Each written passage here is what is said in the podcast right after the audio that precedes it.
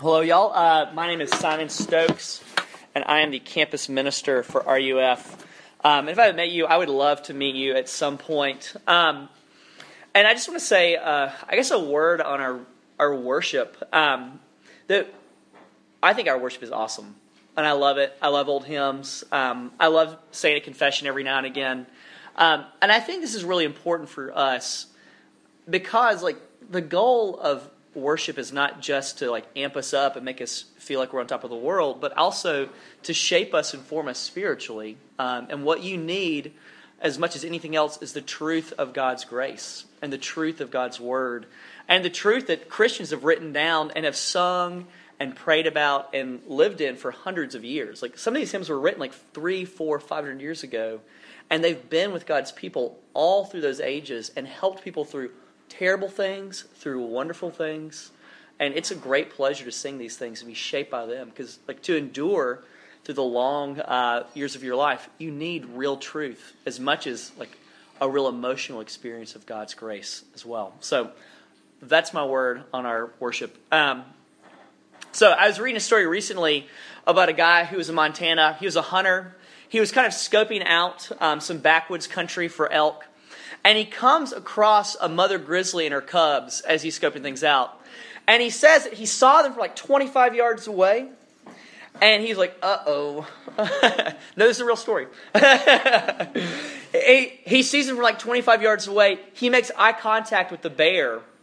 And he freezes and he sees that she sees them and she starts to, starts to charge towards him. So he scrambles in his pack. He pulls out the bear mace and he starts to spray it at her her momentum carries her through the mace and she tackles him and she starts to maul him. And she, he says that the force of her teeth was like getting hit with a sledgehammer with teeth. Uh, and he says, yeah, really, really intense bear attack. Um, he says after a few minutes, though, she just kind of exhausts herself. He lays there, kind of limp, like kind of looking like, is she going to do anything else? A few more minutes pass. He gets up. He starts to walk back to his truck, which is like three miles away. And as he's walking, he's thinking, like, man, I can't believe I'm so lucky to survive this bear attack. And he hears, as he's thinking that to himself, the bear, who's come back for more. And I'm, I'm betting if it was me, the last thing I would think before this is like, why me? Um, she jumps on him again. She bites through his forearm, like his his hand goes limp. She's like shaking him. He's like limp, like a rag doll, and like she's like shaking him, shaking him, shaking him. Eventually, she's she gives up again, like because he's not doing anything else. And he waits for a few more minutes. He gets up. He's like, oh man, I cannot believe we served another bear attack. He walks. he walks 45 minutes back to his truck, gets into his truck, takes pictures of himself on his phone and posts them on Facebook because, you know, like pics or didn't happen. a real story. He drives himself 20 miles to the nearest hospital where he spends the next eight hours being stitched up by doctors. And the journalist who records this news story asked the chief of police who was kind of on site here, he says, What do you think about this? Like, this is insane. And the guy just says one word, he's like, This man is a warrior. Like a warrior. Like he's never been to combat. He was never in the military. You survived two bear attacks in like 15 minutes. You're a warrior. you know. Look, if you really want to know what's inside of someone, don't don't watch them. Don't pay attention to them on a good day. If you really want to know what's going on inside of someone and what they're really like, watch them on a bad day. Like watch somebody study for midterms. Watch somebody not get into something they really wanted to get into. Look, when you read the Gospels, one of the really striking things about the Gospels is that there's almost nothing about Jesus' childhood. Like, there's nothing about him being 15 years old. There's almost nothing about him being 20. Like, where does Joseph go? Like, there are huge, huge chunks of Jesus' life that are just totally skipped over when you read the Gospels. But what's weird about them is that when you get down to the last, like, 24 hours of Jesus' life, like the Passion or the Upper Room Discourse with the Last Supper, like time slows down. Like you don't know what he's doing when he's 10 years old, but you know what happened at 9 o'clock in the morning on the day that Jesus crucified. And you know what happened at noon, and you know what happened at 3 o'clock. Like, why? Think about movies and stories that you've watched where, like, you know, when there's intense scenes of action or there's something big in terms of character development that's happening, like, the movie slows down. The story stops and focuses on it because this is really, really, really important. And that's exactly what's happened here. The Gospels skip over big chunks of Jesus' life and ministry, but now they're slowing down to show you something super important. And our problem can be as we read the Gospels, is that what we want to see is Jesus on our terms. Like, I'd love to know what was happening in Jesus' life when he was 10. I'd love to know how he dealt with Joseph leaving or dying. Like, I'd love to know, like, more things about his ministry. But we don't have that to satisfy our curiosity. But what we really need is to see Jesus on the terms that he sets, on the terms the Bible sets. And those terms show you Jesus on his worst day.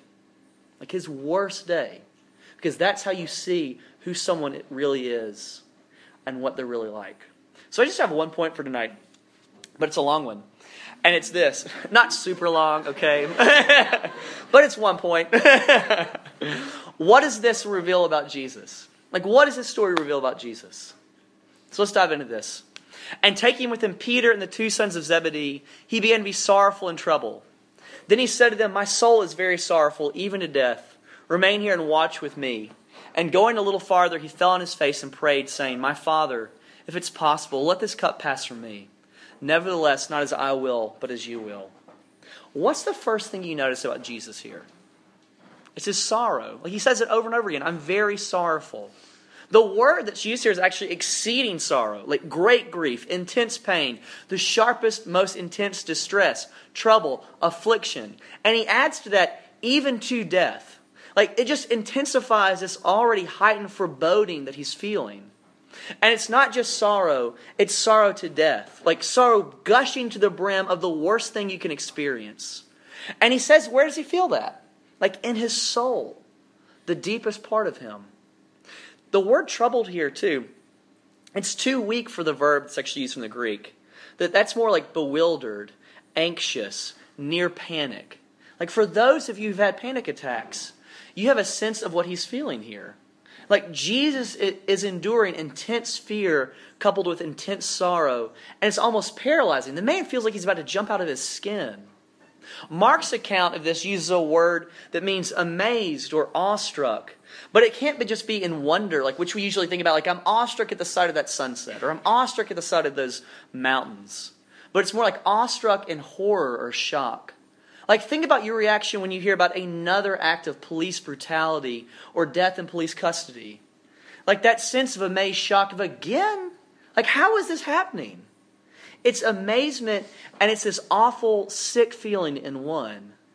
Like we get that glimpse of, of emotion from the news about other people, but this is Jesus feeling that about himself. Like, what am I about to do? Notice, too, that he doesn't fall on his face, or he doesn't kneel, he falls on his face. He's throwing himself on the ground in prayer. Like he's undone. And the people that he's brought with him, Peter, James, and John, the sons of Zebedee, like this is his er, inner circle of friends. He's got the other disciples, he has other followers, but these are the people that are closest to them. He's looking for some point of human contact to comfort him. He's bringing in his friends and saying, Please don't let me endure this experience alone.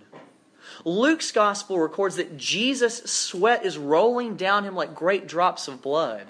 Like the man is in torment. Okay, hold that in your head and think about the way that you normally see Jesus elsewhere. Like, read almost anywhere else in the Gospels, and the man is inflappable. Like, this is a guy who's looked into the face of Satan and said, Be gone. Who's endured like 40 days of fasting. Who says of himself, Foxes have holes, birds there have nests, but the Son of Man has nowhere to lay his head. Like, he's not happy about it, but he's okay with being homeless and poor. Like, this guy's tough. Like, Jesus is someone that when you read about him, he possesses the deepest reserves of inner strength and serenity imaginable. But here he is on his face in a garden crying out to God. Like, this should be really shocking to you. Especially because, you know, Christians and other really important people have gone to their death without nearly as much turmoil as Jesus has. Like Stephen in the book of Acts, uh, a book a little bit further on about church history, says it's the, he's the first Christian martyr. And it says that his face was like an angel as he's being stoned. Like the early church records martyrs and God, other, the rest of God's people going to their deaths singing hymns and praying and thanksgiving. And that's not just ancient history either. Um, there's a man in the 30s, 20s, 40s named Dietrich Bonhoeffer. He was a pastor in Germany. And what's amazing about him is that he was actually teaching at a seminary in New York in the 1930s. And so he's like listening to jazz records. He's at Abyssinian Baptist Church in Harlem, like doing all kinds of things that you wouldn't think like a white German dude would be doing in the 30s. And then he finds out from family and friends in Germany like what the Nazis are doing to the Christian church. And so he says, This isn't going to stand. He smuggles himself back into Nazi Germany when he's in America. Like, smuggles himself back over there. And it's part of the bomb plot to blow up Hitler. Like, have you ever seen the Tom Cruise movie Valkyrie? Like, he was part of that. And so he gets rounded up with all the other people who were part of that plot, and he gets sent to a concentration camp. And like two or three days before that camp is liberated, he's hung. And the camp doctor, who didn't even know who he was, watches this whole thing unfold. And he says that he watched him take off his prison garb, kneel and pray before he dies. And that he wrote, I was most deeply moved by the way that this unusually lovable man prayed, so devout and so certain that God heard his prayer. Like utterly serene. You don't see any of that serenity in Jesus here. And furthermore, think about if you're trying to convince people who are watching other Christians die that this is the guy to follow. Like, he's not dying with nearly as much grace as those people. And the reason is this is that Jesus' death is not like any other death. It's not like any other death. Look, I don't expect everyone here to think that Jesus is both God and man. Like, if you're here and you don't yet believe that, like, we're glad that you're with us. But the Gospels are always leading us in that direction. And what that means here is that what Jesus is dealing with in the garden is the beginning of torment. Like the beginning of someone who's partaken in the life of God. Father, Son, and Spirit together in perfect love and harmony. Someone who's always had communion, intimacy, union with these other two people. And then suddenly starts to feel the lines of that communication get cut. He's there and he's experiencing for the first time alienation from the people that he's experienced the most communion, intimacy, and friendship ever with. Like no father, no spirit, no pleasure, no purpose, no enjoyment. The loss of this heavenly smile that he's known for forever. Like he's walking into this garden and hell rather than heaven is opening up to him. I mean, think about it like this if you or I were to lose a close friend, like that would be painful. If we were to lose a parent, that would be even more so. Like if I were to lose my wife or my child, that would be much more so. But the greater and closer and longer the love relationship is that we have, the more intense the pain of its loss. For Jesus, who has for eternity been deeply connected with the Father, this is the most painful and searing thing imaginable. Like there's this chasm opening up between them. And it's worse than that, too. Because Jesus is experiencing not only the loss of God's pleasure, but he's starting to experience the presence of God's wrath. He's not starting to go from joy to nothing, but he's going from joy to pain.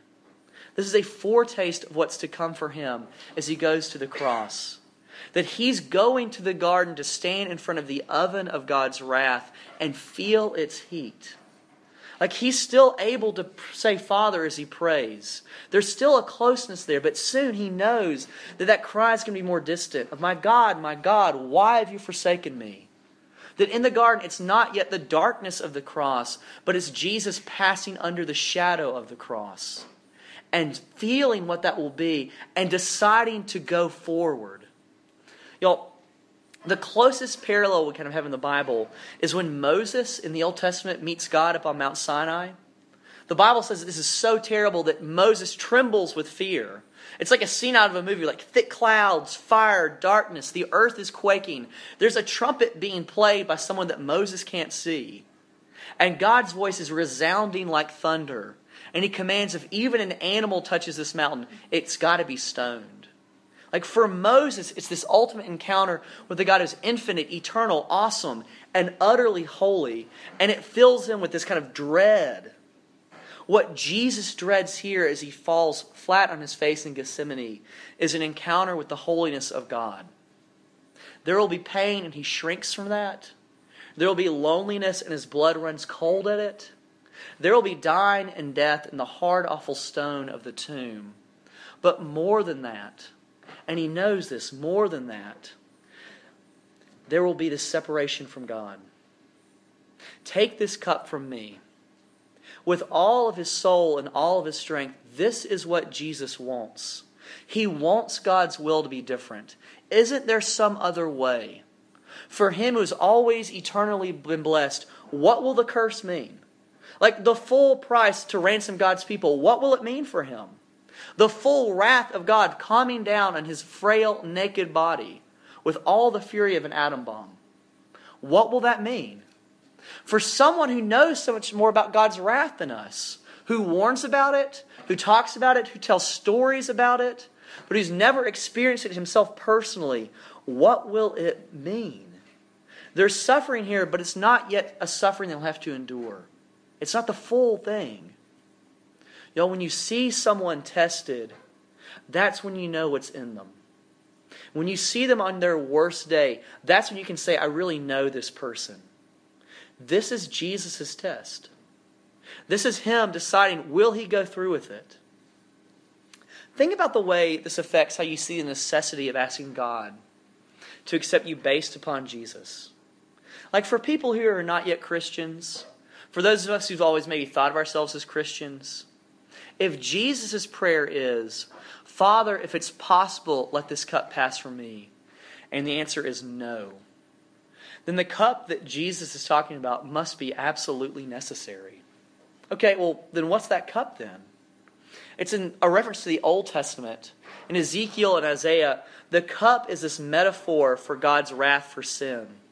It's described as being full of horror and desolation. It's the essence of God's wrath falling down on people. And it's a wrath that ultimately those people have asked for. Like C.S. Lewis in The Great Divorce puts it this way If in this life you never say to God, Thy will be done, then eventually God will say, All right, then Thy will be done. If you want freedom from God to do what you want to do, to say what you want to say, to go where you want to go, to act like you want to act, then eventually God will give you that. And it will be terrible. It will be you and your sin and yourself forever cut away from God, from His mercy, from His compassion, only judgment on who you are and what you've done. And the fact that He's dealing with this on our behalf is why Jesus occupies a really different place in Christianity than like Buddha or Muhammad do in their respective religions. Because Jesus is not primarily the founder or the teacher of Christianity, though he is those things. But Jesus is the content of Christianity. And so his death isn't an accident. His death isn't martyrdom in the way that we think about it. But his death is the judgment of God upon sin, the will of the Father to save the world, the obedience of the Son to correspond with the Father's desire.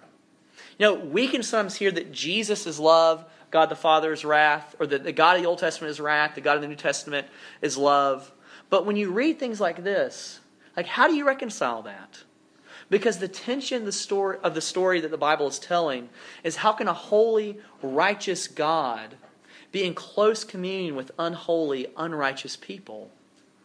And the answer is that the judge takes the place of the convicts and drinks the cup of wrath on their behalf that the heart of the gospel story is the son becomes a stranger to the father, so that the father can welcome strangers as his sons and daughters. Okay, just think about how this affects how you understand suffering and hurt in the world. Whether that's in your life or just kind of as a concept up there. Think about how God actually must think about suffering if he's willing to suffer himself. Because there's an attitude that says out there, you know, joy and sorrow, good and bad, light and dark, those are necessary parts of the world. They're just one side or the other of the same coin. You can't have, without, have one without the other. Suffering is kind of an illusion. Or you have to know bad in order to know good. Like, don't tell that to Jesus here. Like, he's asking, like, don't let this happen. This isn't the way it's supposed to be. Don't tell that to people who are crushed by deep injustice. You know, you got to know bad in order to know good. Or people in the eastern part of our state who lost their homes. You know, you wouldn't know how good you've got it unless it's all taken away. Right? C.S. Lewis put it this way When confronted with a cancer or a slum, someone with this attitude can say, If you could only see from the divine point of view, you'd realize that this also is God. The Christian replies, Don't talk such nonsense. For Christianity is a fighting religion. It thinks God made the world, that space and time, hot and cold, all the colors and taste, all the animals and vegetables are things that God made up out of his head as a man makes up a story. But it also thinks that a great many things have gone wrong with the world that God made. And God insists and insists very strongly and are putting them right again. He insists so strongly that he's willing to die to make it right. Otherwise, we could just write it all off and say, you know, this suffering is a good thing. It'll help you really appreciate what you've got. Like, if the gospel is true, your suffering matters. The suffering of the world matters. If the gospel is true, then God so resolutely stands with his people that for our sake the Lord of joy became the man of sorrows. The one who knew everything, who dwelled securely in heaven, becomes perplexed and troubled. Y'all, being a Christian doesn't mean that you have to act like you're happy and full of joy all the time. That certainly was not what it meant for Jesus to be the Christ. And in a room this big, I know that every week there is someone whose life is falling apart. Like, there's just too many people here for that not to be the case. But guess what? Jesus' life fell apart too. And it didn't have to. But he let it happen so that he could know you and save you from the effects of sin and the misery of being a fallen person in a fallen world. Y'all, our hope as Christians is not that if we avoid bad things and pretend that only good things are happening to us, we'll be okay. Like, okay is not good enough for you. Jesus did not die so that you would just be okay. Our hope as Christians is that God can take even the worst things in your life and work them ultimately to our good. He can take your depression, He can take your eating disorder, He can take your sadness and your parents' divorce. He can take the fact that you never really felt loved by those parents. And He can work them ultimately to our good. That doesn't mean those things weren't evil. That means that we have a God who is wise enough and strong enough and compassionate enough to turn sorrows of t- tears of sorrow into tears of joy. That if he can take the worst thing in history, the death of his son on a cross, and use it to save the world, why can't he take the horrible stuff that's happened to you and use that for good in your life, in the life of your friends? Why can't he do that? Like, y'all, this is Jesus starting to experience in the deepest core of who he is that the world is absolutely not the way it's supposed to be and what it will cost him to fix it. And he's going ahead with it anyway. But just look at his prayer here Father, let this cup pass from me, yet not my will, but your will be done. Look, Jesus has known his entire life that what God's will has been that his hour would come, to be cut off for the sake of people who are covenant breakers. He's known that. And yet he stands in solidarity with all of us who've ever prayed to God to change something about our lives, and God hasn't done it. Like he knows that. He knows that experience. I can think about when I was in St. Louis, uh, or when Katie and I were in St. Louis, we were part of a church plant that was in the inner city. And and along the way in this church plant, we decided like we really wanted to get involved in you know the hard work of doing racial reconciliation in this neighborhood that was like 40% white, 60% African American. And we needed that to do that, like we needed an African American pastor. And so we look around and there was a guy at our seminary who was a colonel in the in the army. He'd been an army chaplain. Um, he had a doctorate of ministry. He was a super gifted preacher. And so we like we're interviewing him to come on staff and like be our head pastor for our church. And we're asking him like, why do you want this job? You know, like a standard job interview question. And he just looks at us and with like tears in his eyes, he says, I want this job because I believe in what y'all are doing. And I'll never forget this.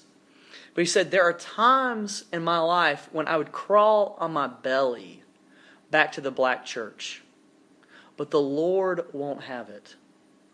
Like, this was a man who knew that for the sake of God's kingdom, he had to enter into something he re- was, that was really hard for him, like pastoring a white church with white people like me. And yet, to answer God's call in his life, he had to do that. Like, for all of us who've ever prayed prayers asking God to take something from us, to help us, to change something in our lives, and God hasn't answered it, like, Jesus understands that. Like, y'all, one of the hardest commandments in the Bible is to love your enemies and pray for those who persecute you.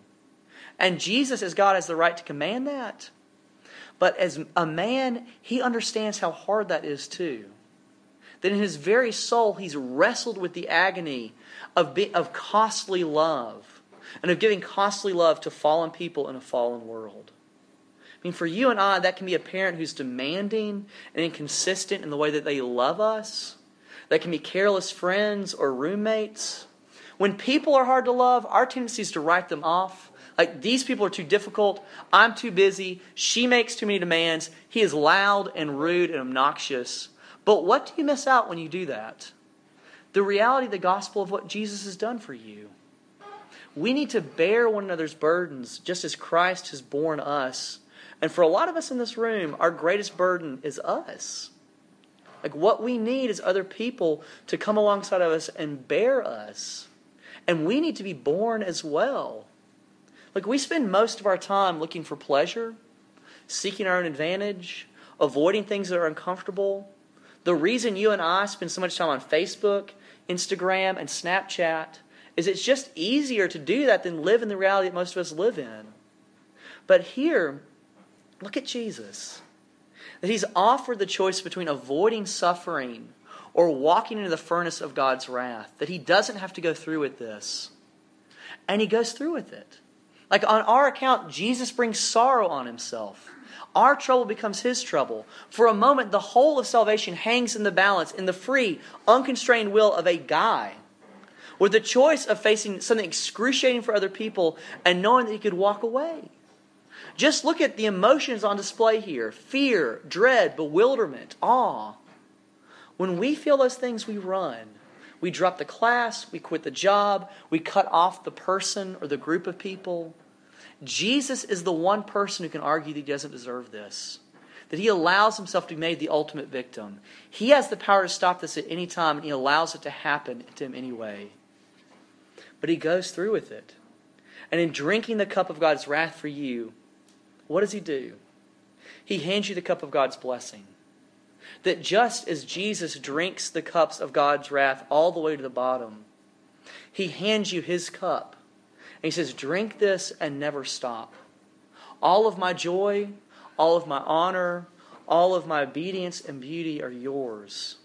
Not only are you beautiful in Jesus, but you're right with God through him, always and forever. Like, how do you handle criticism and failure now? Do you ignore it? Do you run away from it? Do you wallow in it? If Jesus has really drunk our cup, and if Jesus has really given us his cup, then when we fail, we should not look to try to scramble and save face or reputation in front of others or ourselves. We should look at who he is and what he's done. Like, if we really understand how God looks at us through Jesus, then we can take both approval and success in stride. If we understand this, we can handle failure. That if cup, the cup didn't make him give up on us, then nothing will. Like if he had to drink the cup for us to make us right with him, then what does getting into medical school? What does getting into business school? What does getting into nursing school compare with him? Like, get in or don't get in, if the gospel is true and all you have is Jesus, then you have enough. Look, this is the love and security that we've been looking for our whole life. This is the love that can't let you down. This is bulletproof, bombproof, floodproof love. This is the love that hides behind all other loves and that we've sought out and needed and longed for and looked for. It's secure, it's stable, it's for you. And if you want it, it's yours. That Jesus has your cup and he gives you his cup joy and blessing and security forever. And if you come back to RUF for the rest of your time at UNC, if this is the one time you ever come here, I want you to leave with this that Jesus takes the cup of sinners and he drinks it all the way to the bottom so that he can give us the cup of joy and blessing and God's love. And that's my offer to you now and forever. Let's pray. Father, you give us so much through Jesus. You give us his love, you give us his blessing, give us his honor and his obedience. God, we we need that more than anything. We need that security, we need that hope. Help us to know that, help us to rest in it. Help us to seek it out and find it. And it's one true source, it's one true fountain, it's one true abiding place in Jesus. In his name we pray. Amen.